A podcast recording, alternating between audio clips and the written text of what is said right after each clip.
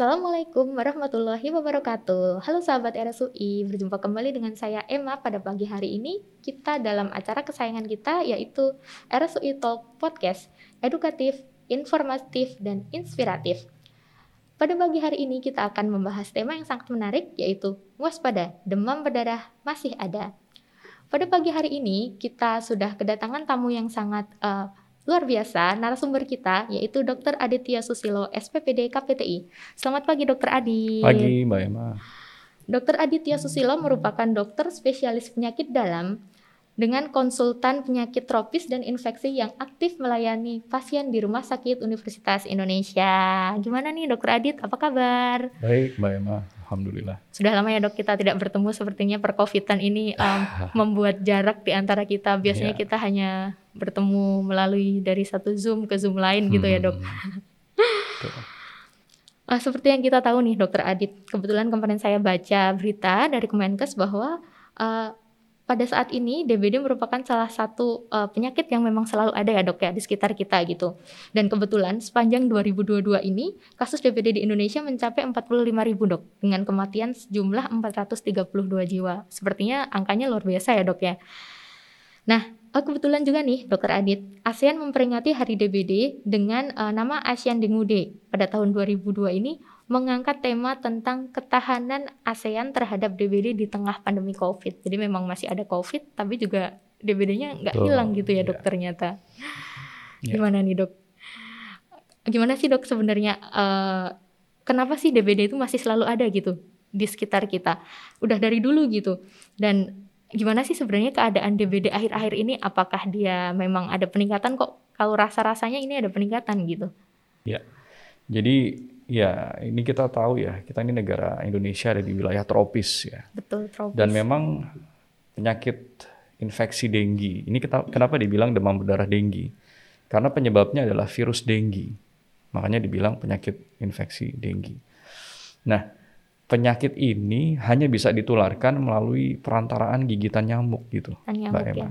Dan oleh karena nyamuk ini memang hidup di daerah tropis, jadi ini menjelaskan kenapa penyakit demam berdarah denggi itu sifatnya endemis dan akan selalu ada gitu di negara kita.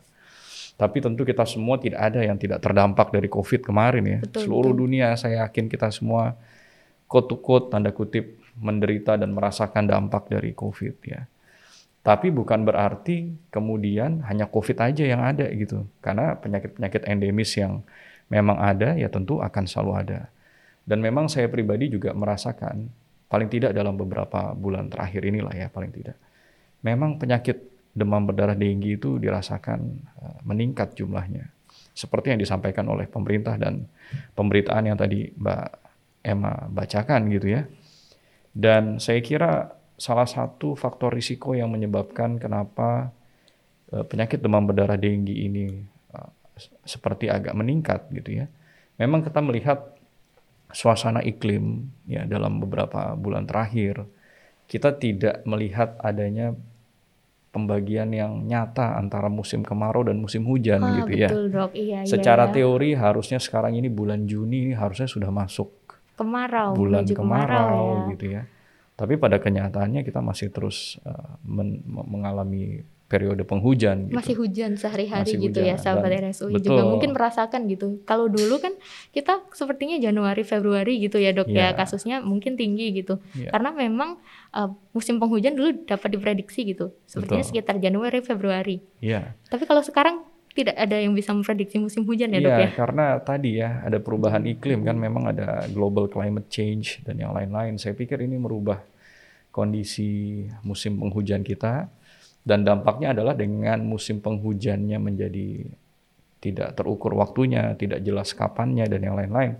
Sehingga akhirnya kantong-kantong yang menjadi titik letak genangan air gitu. Nah, ini menjadi selalu ada. Oh, betul ya, Dok. Dan ya. pada akhirnya ini yang menyebabkan kaitan erat dengan pertumbuhan si faktor nyamuk Aedes itu yang pada akhirnya berpotensi membawa virus dengue. Berarti Begitu, memang perubahan emang. iklim ini pengaruhnya besar Bisa sekali ya, ya ke DBD gitu. Makanya nggak nggak aneh gitu kalau ternyata memang kasusnya memang naik karena dulu hanya ada di Januari Februari, sekarang di sepanjang tahun mungkin ada ya dok ya. ya? Bisa jadi seperti itu. Selama ada hujan, di situ ada nyamuk gitu ya, Iya. dok ya. Memang hujan membawa berkah kan Mbak ya. Kita Betul. semua bersyukur sekali dengan adanya hujan, roda kehidupan berjalan. Tapi di satu sisi mungkin dampak dari hujan itu yang mesti kita perhatikan. Ya tentu tadi genangan-genangan air dan yang lain-lain. Climate change is real gitu ya dok ya. Dampaknya memang kayak kalau dulu kan kita membicarakan climate change itu ah, sepertinya jauh gitu. Apa sih dampaknya ke kita? Kita nggak akan terlalu ada gitu. Tapi ternyata terhadap sekitar kita yang sangat dekat yaitu lingkungan dan nyamuk itu ngaruh sekali ya dok ternyata. Ada pengaruh. Baik dok. Eh, sekarang kalau dibandingkan dengan daerah lain dok, mungkin kan eh, Indonesia ini memang tropis ya. Tapi kalau dibandingkan daerah-daerah tropis di eh, luar Indonesia, keadaan di Indonesia ini bagaimana dok? Ya kalau DBD-nya. Iya, saya membayangkan ASEAN sendiri mengangkat topik ini secara khusus ya. Ketahanan ASEAN terhadap DBD di tengah pandemi COVID. Jadi artinya ya kita bisa membayangkan ya negara-negara yang beriklim sama seperti kita, kurang lebih mereka juga mengalami kondisi yang sama sehingga pada akhirnya ASEAN mengangkat topik ini. Jadi saya kira ini adalah suatu kondisi kesehatan yang patut tidak boleh kita lupakan dan harus mendapatkan perhatian terus dari kita. Berarti memang isu global ya dok ya, bukan hanya Indonesia dan negara tetangga gitu ya, tapi memang sudah se Asia Tenggara gitu kalau Ya, sekarang. ya. regional ya barangkali ya betul. isu regional Iya, ya. regional lebih tepatnya ya. Baik dok, Eh, sebenarnya kan kita sudah berkenalan dengan penyakit ini mungkin sejak kita lahir gitu, sejak saya lahir itu udah ada di mana-mana DBD gitu. Cuma kok sampai sekarang juga masih ada aja gitu dok yang meninggal. Nah sebenarnya kita sebagai eh, sahabat RSU ini kita yang di rumah, di mana sih dok titik kritis gitu, biar kalaupun kita terkena DBD kita nggak sampai lewat gitu. nggak sampai Iya, lewat ya. nggak sampai melewati masa kritis dan sampai harus Jadi ya kita bersyukur kalau untuk penyakit denggi ilmunya sudah firm. Beda sama COVID yang kita masih meraba-raba Ah, dari iya, titik betul. nol ya. Kita penuh rasa ketidaktahuan kalau di COVID kita terus mencari kebaruan-kebaruan informasi dan pada akhirnya kita melakukan adaptasi. Tapi kalau denggi ini ya syukur alhamdulillah secara keilmuan sebetulnya informasi sudah lengkap dan fase-fase penyakitnya pun kita juga sudah cukup paham. Dan untuk diketahui yang namanya infeksi denggi itu memiliki beberapa manifestasi. Ada yang terkelompokkan sebagai penyakit demam denggi, ada yang dikelompokkan sebagai demam berdarah denggi, dan ada yang dikatakan sindroma shock denggi. beda ya dok ya. Beda, itu ada tingkatan-tingkatan Oh. klasifikasi secara klinis ya. Mungkin eh, butuh jelas butuh bantuan tenaga medis ya, dokter untuk bisa mengklasifikasikan ini ya. Betul. Tapi pada prinsipnya denggi itu ternyata punya beberapa tingkatan klasifikasi penyakit.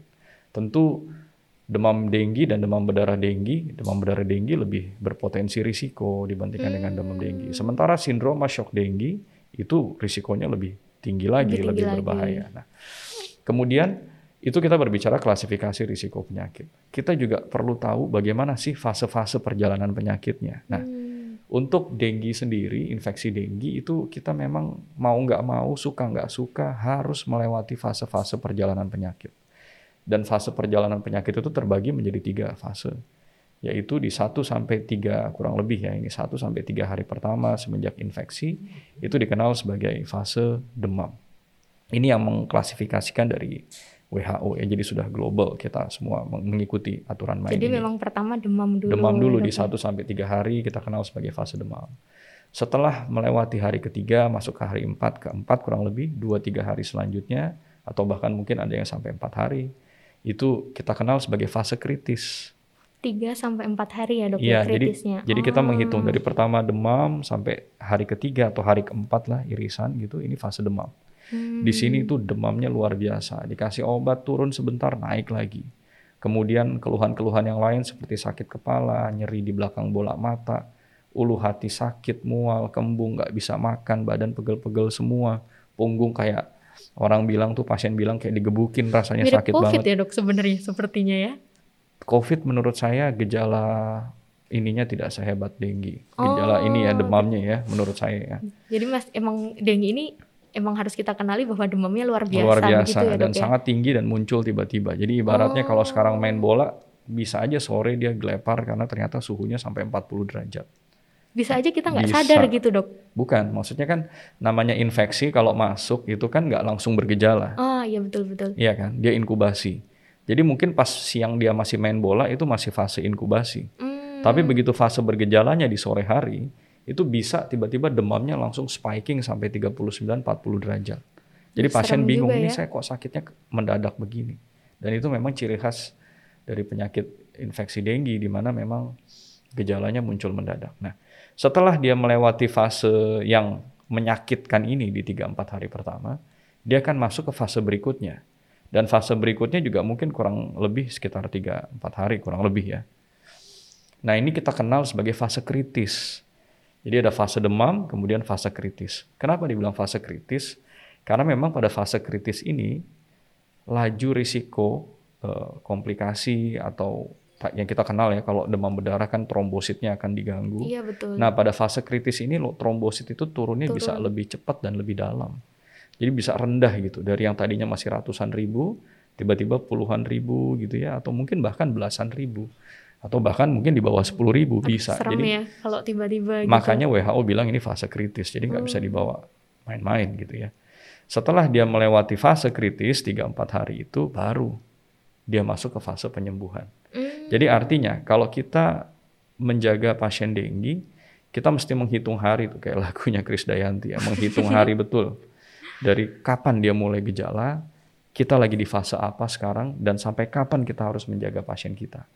Oh berarti Supaya selanjutnya dia baru bisa kita nyatakan kayaknya Anda sudah aman kan Anda sudah masuk fase penyembuhan. karena memang berarti kita harus di awal sekali ya dok yang menemui dokter atau fasilitas kesehatan gitu. Ya, karena jadi- takutnya gitu pas fase kritis ini terjadi hal-hal yang menakutkan gitu Karena nggak sih dok? satu hal lagi yang menjadi keunikan dari infeksi denggi, pada saat dia masuk di fase kritis, itu keluhan yang tadinya sangat luar biasa di fase demam, itu somehow keluhannya akan relatif agak membaik.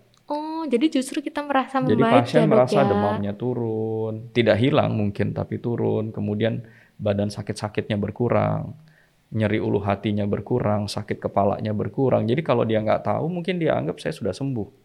Tapi pada saat itu justru trombosit lagi turun-turunnya. Itu Paham ya? selemes itu nggak sih dok? Maksudnya kalau pas fase kritis gitu kan bayangannya trombosit turun, Tergantung dari derajat penyakitnya tadi saya bilang. Kalau cuma demam denggi saja mungkin lemesnya nggak sehebat itu. Hmm, Tapi kalau sudah demam berdarah denggi ya tentu mesti agak lebih hati-hati. hmm. Jadi hati-hati kita bisa pasien kita semua bisa terkecoh pada saat kita masuk di fase kritis kalau hanya melihat dari keluhan. Oleh karena itu periksa ke tenaga medis, datang periksa untuk menemui dokter gitu ya itu menjadi penting. Nah gitu sahabat Karena- RSUI jangan sampai terlambat ya sahabat RSUI Iya. karena memang fasenya cepat ya dok ya Cepat demo sekali kita ini. hitungannya hari. Dan setelah dia Hmm. melewati fase kritis dia akan sembuh. Karena untuk diketahui memang sampai saat ini denggi itu tidak ada obatnya. Tidak ada antivirus yang dapat diberikan untuk menahan laju infeksi denggi karena memang tanpa antivirus pun virus ini akan hilang gitu ya. Tapi yang jadi core problem, yang jadi permasalahan inti adalah bagaimana caranya kita bisa mengenali secara dini apakah betul ini suatu penyakit denggi dan kemudian bagaimana caranya kita bisa memantau dan menjaga sampai dia bisa melewati fase kritis dengan aman sehingga akhirnya dia masuk ke fase recovery penyembuhan dan kembali seperti sedia kala. Tadi kan dokter Adit menyebutkan ya bahwa memang ada beberapa jenis ya DBD gitu sebelum demam berdarah gitu kan eh, dengi aja gitu ya. Demam denggi. Ah demam dengi aja tapi belum berdarah ya dok berarti kalau seperti itu. Jadi istilah demam berdarah denggi ini memang istilah yang mesti kita perhatikan juga. Jadi bukan berarti orang demam berdarah denggi itu pasti berdarah-darah, bukan. Oh. Ini istilah yang digunakan secara luas. Kalau bahasa Inggrisnya itu digunakan namanya dengue hemorrhagic fever. Oh. Mungkin di mindset orang itu berdarah ya berdarah, tapi sebetulnya bukan di situ. Yang membedakan antara demam denggi dan demam berdarah denggi itu bukan ada tidaknya perdarahan. Tapi yang membedakan adalah ada tidaknya kebocoran plasma. Hmm. Dan kebocoran plasma itu hanya bisa dinilai melalui pemeriksaan laboratorium. Makanya penting untuk cek darah. Kita lihat hematokritnya gitu ya. Dan tentu harus diperiksa oleh dokter. Betul. Karena untuk membuktikan adanya kebocoran plasma itu mungkin tenaga medis yang eh, istilahnya paham, yang bergerak di bidang itu dia akan bisa mengevaluasi. Karena tidak jarang kita mungkin harus dibantu dengan USG gitu ya untuk melihat ada nggak bukti kebocoran plasma misalnya? Karena nggak bisa ngira-ngira ya dok gak ya. Bisa ngira-ngira. Dokter aja harus pakai alat gitu ya sahabat ya, RSUI. Jadi atau paling nggak pemeriksaan fisiknya harus betul. Gitu. Memang gitu. uh, semakin merasakan gejala, semakin cepat menemui dokter atau fasilitas kesehatan itu sangat penting. Jangan sampai melewati uh, fase kritis gitu ya, karena uh, takutnya nanti sudah terlanjur kritis gitu ya dok ya, nggak ketemu sama dokter atau fasilitas layanan kesehatan. Uh, dan hanya bisa menyesal di belakang gitu ya, yang jadi, kita khawatirkan ya, ya dok. Kan khawatirnya kalau tidak terevaluasi dengan baik Betul. di awal, dia nggak tahu kalau dia sakit denggi kan. Dan pada saat keluhan itu dirasakan membaik, dia merasa dia sudah sehat. Padahal saat itu mungkin trombositnya lagi turun-turunnya gitu. Betul. Akhirnya ada risiko di situ.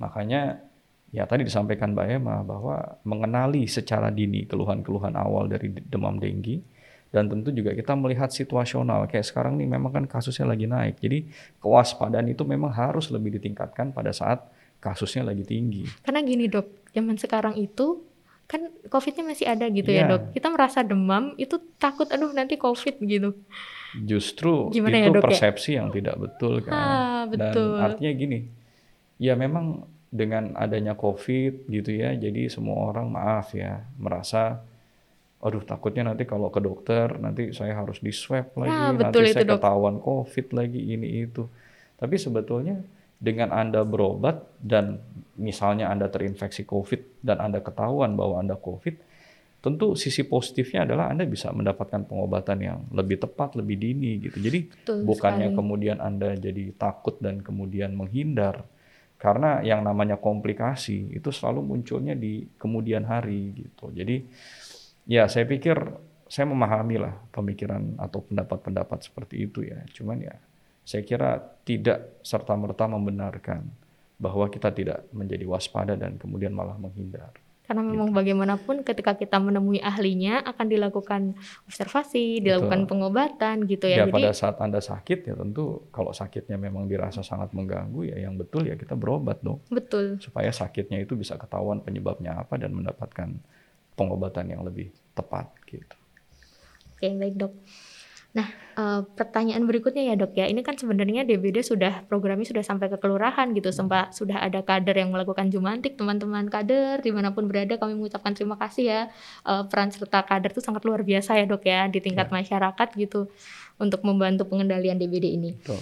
Nah selain itu dok apa sih upaya-upaya pemerintah yang patut diapresiasi dok untuk menangani dan untuk mengendalikan penyebaran DBD ini? Ya, saya kira banyak yang kita perlu apresiasi kepada pemerintah kita ya, baik pusat maupun lokal ya.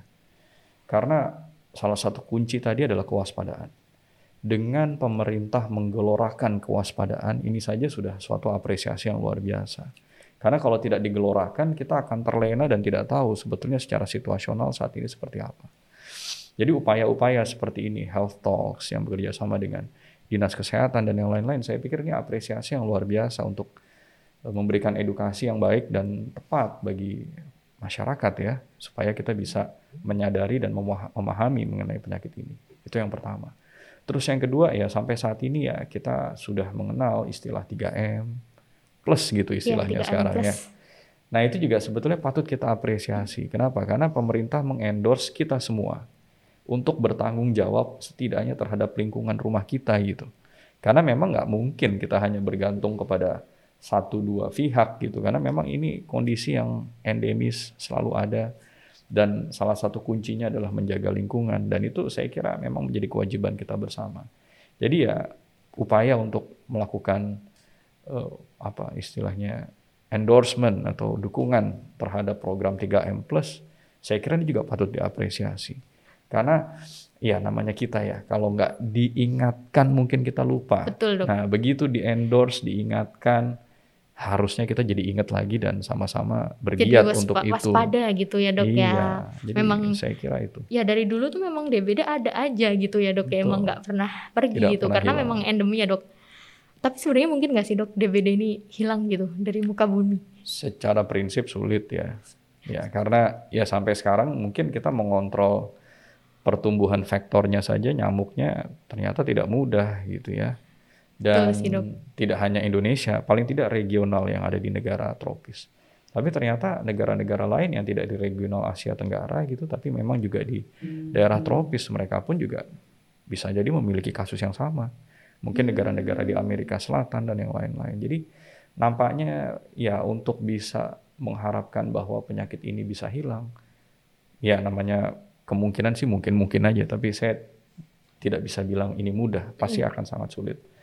Jadi oleh apalagi dianggap sudah endemi, berarti kalau endemi itu dianggap bahwa penyakitnya akan selalu ada. Jadi mau nggak mau yang bisa kita lakukan ya kita bersahabat tanda kutip, Betul, berwas tapi definisi bersahabat dan ini berwaspada gitu ya dok ya. bersahabat bukannya maksudnya kita jadi anggap enteng gitu, Iya, tapi betul. maksudnya ya kita mau nggak mau kita terima bahwa ada penyakit ini dan kita harus terus waspada gitu, terutama kalau lagi musim-musim yang hujan mungkin tidak menentu seperti ini ya kita Karena hujannya hati-hati. sepanjang waktu dok, sekarang berarti kita memang harus waspada, Waspada. sepanjang waktu ya dok ya. waspada sepanjang waktu karena seperti disampaikan tadi memang all year round itu kasusnya bisa jadi akan ada kalau memang musimnya masih ada periode-periode penghujan gitu. Betul, selama ada hujan masih ada faktor gitu ya. Masih ada potensi. Selalu ada gitu ya dok. Ada potensi untuk ada. Tadi dokter Adit sudah mengingatkan tentang 3M ya sahabat RSUI jangan lupa kita selalu terapkan 3M yaitu tidak meng, eh, sebentar. Eh, selalu menerapkan 3M yaitu menguras dan menyikat tempat penampungan air, kemudian memanfaatkan atau mendaur ulang bahan bekas dan jangan lupa menutup tempat penampungan air dan juga plus-plus yang lain jangan lupa kita selalu memakai obat anti nyamuk jika memang dibutuhkan, kemudian membersihkan selokan, memeriksa tempat penampungan air ya dok ya, memelihara ikan dan juga eh, plus-plus yang lainnya. Kemudian nih dok, tadi kan eh, kita sudah eh, membahas tentang 3M juga nih. Sebenarnya untuk pencegahan 3M plus ini masih relevan nggak sih dok? Ada hal yang perlu ditingkatkan lagi nggak? Eh, apa ya semacam eh, tambahan selain kita kan kalau 3M itu lebih banyak mengontrol lingkungan kita ya. Kalau lebih mengontrol ke diri kita sendiri mungkin meningkatkan imun seperti itu. eh, apakah ada dok? Iya, jadi kalau ditanya 3M plus ini masih relevan nggak? Jawabannya jelas iya. Relevan. Ya, jelas ini masih relevan dan masih harus didengungkan, digiatkan dan dikerjakan. Terus eh, ada lagi nggak upaya yang bisa kita kerjakan? Ya, sebetulnya kalau dilihat 3M kan tadi disampaikan ya, menguras, menutup, mendaur ulang. Tapi kalau dibaca plusnya itu banyak sekali. Banyak sekali dok Jadi plusnya. kalau plusnya itu bisa dikerjakan ya saya pikir ini akan menjadi sangat kuat dan baik. Tapi ini kita berbicara mengenai pengelolaan lingkungannya. Tapi kan perangnya itu terjadi di badan kita Nah, gitu betul, ya. Dok. Nah, oleh karena itu upaya kita untuk menjaga kondisi tubuh yang sehat dan bugar ya ini juga tentu menjadi suatu hal yang baik ya. Dan ini tidak hanya untuk demam berdarah. Untuk COVID pun juga ini pasti akan bermanfaat. Untuk penyakit-penyakit infeksi yang lain juga ini juga pasti akan sangat bermanfaat Nah. karena Betul. mau penyakit infeksi karena saya konsultan infeksi ya. Jadi infeksi itu kan penyakit yang disebabkan oleh karena masuknya mikroorganisme dari luar ke dalam tubuh kita. Nah, setelah mikroorganisme itu masuk, akhirnya tubuh kita akan berperang melawan mikroorganisme ini. Jadi bisa dibayangkan battlefield-nya itu ada di tubuh kita. Betul. Maka dengan kita berusaha untuk menjaga kondisi tubuh yang sehat, prima, dan baik, ini tentu apa pun penyakitnya, ya insya Allah akan memberikan manfaat gitu ya.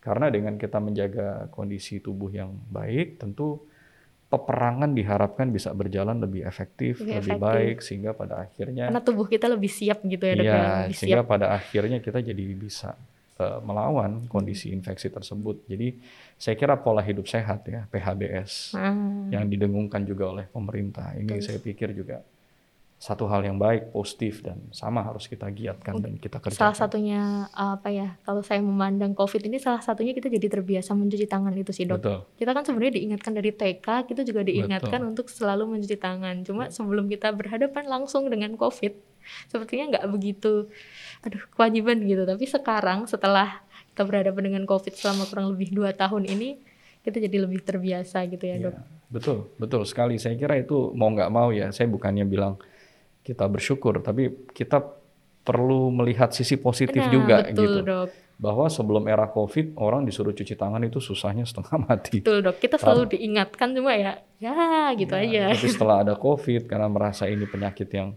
berbahaya dan kita belum tahu bagaimana harus bersikap. Jadi secara direct, secara langsung kita semua jadi menjaga diri kita secara otomatis kan. cuci tangan ini itu yang tadinya mungkin sampai rumah males mandi masih santai-santai dulu sekarang saya yakin sih termasuk saya Iya betul itu dok. sampai rumah yang dikerjain pertama kali mandi dulu gitu. Setuju dok. Saya Buka. juga Nah, jadi semua equipment yang dibawa dari luar rumah itu begitu sampai rumah ya langsung dibuka, dibersihkan, mandi gitu. Jadi lebih sehat lah harus. kalau dulu mungkin memang eh, ah belum cuci tangan nggak apa-apa deh gitu. Kalau sekarang saya nggak berani menyentuh makanan apa pun Hmm. Iya. dok sebelum saya entah menggunakan hand sanitizer atau mencuci tangan itu betul. salah satu hal yang kebiasaan baik baru gitu dok Ya, yang kita dapatkan betul. dari eh, kejadian Adanya akhir-akhir pandemi ini. ini ya. Ha. Betul dok. Iya. Baik, eh, ini sudah pertanyaan terakhir dok. Last Hmm. statement dokter Adit boleh disampaikan kepada sahabat RSUI untuk eh, kita bersama mengurangi dan mencegah DBD. Baik, terima kasih Mbak Emma. Jadi kepada sahabat RSUI, tentu saya menyambut baik ya eh, kegiatan positif dalam tema edukasi pada pagi hari ini. Waspada demam berdarah denggi, hati-hati masih ada. Ini penting sekali kita harus endorse dan kita ingatkan diri kita semua bahwa demam berdarah denggi itu ada di sekitar kita. Penyakit ini tidak boleh dianggap remeh karena tadi saya kita sudah eh, berdiskusi bersama bahwa ada fase-fase yang harus dilewati, fase-fase yang harus diwaspadai, belum lagi tadi risiko komplikasi yang dapat terjadi. Jadi saya kira ini suatu hal yang penting untuk kita sama-sama ingat kembali dan jangan lupa menjadi tanggung jawab kita semua untuk menjaga kebersihan lingkungan kita karena penyakit ini ditularkan melalui vektor atau pembawa yaitu nyamuk Aedes. Dan ini kewajiban kita semua untuk menjaga rumah kita setidaknya supaya nyamuk ini tidak tumbuh dan berkembang dengan subur di rumah kita. Sehingga pada akhirnya risiko untuk terjadi penularan juga dapat kita tekan. Dan upaya-upaya dari pemerintah untuk selalu mengingatkan kita dengan contohnya 3M saya pikir ini juga menjadi penting. Dan yang terakhir perilaku hidup sehat ya PHBS ya itu juga menjadi penting karena bagaimanapun di dalam badan yang sehat tentu akan eh, memberikan eh, jiwa yang sehat dan juga ketahanan yang lebih baik. Jadi pakai istilah zaman dulu tuh mensana in corpore sano gitu ya. Hmm, di dalam tubuh yang sehat terdapat, terdapat jiwa, yang, sehat sehat, jiwa yang kuat gitu. ya saya kira itu terima kasih Terima kasih banyak dokter Adit atas waktunya, atas ilmunya, atas remindernya gitu ya.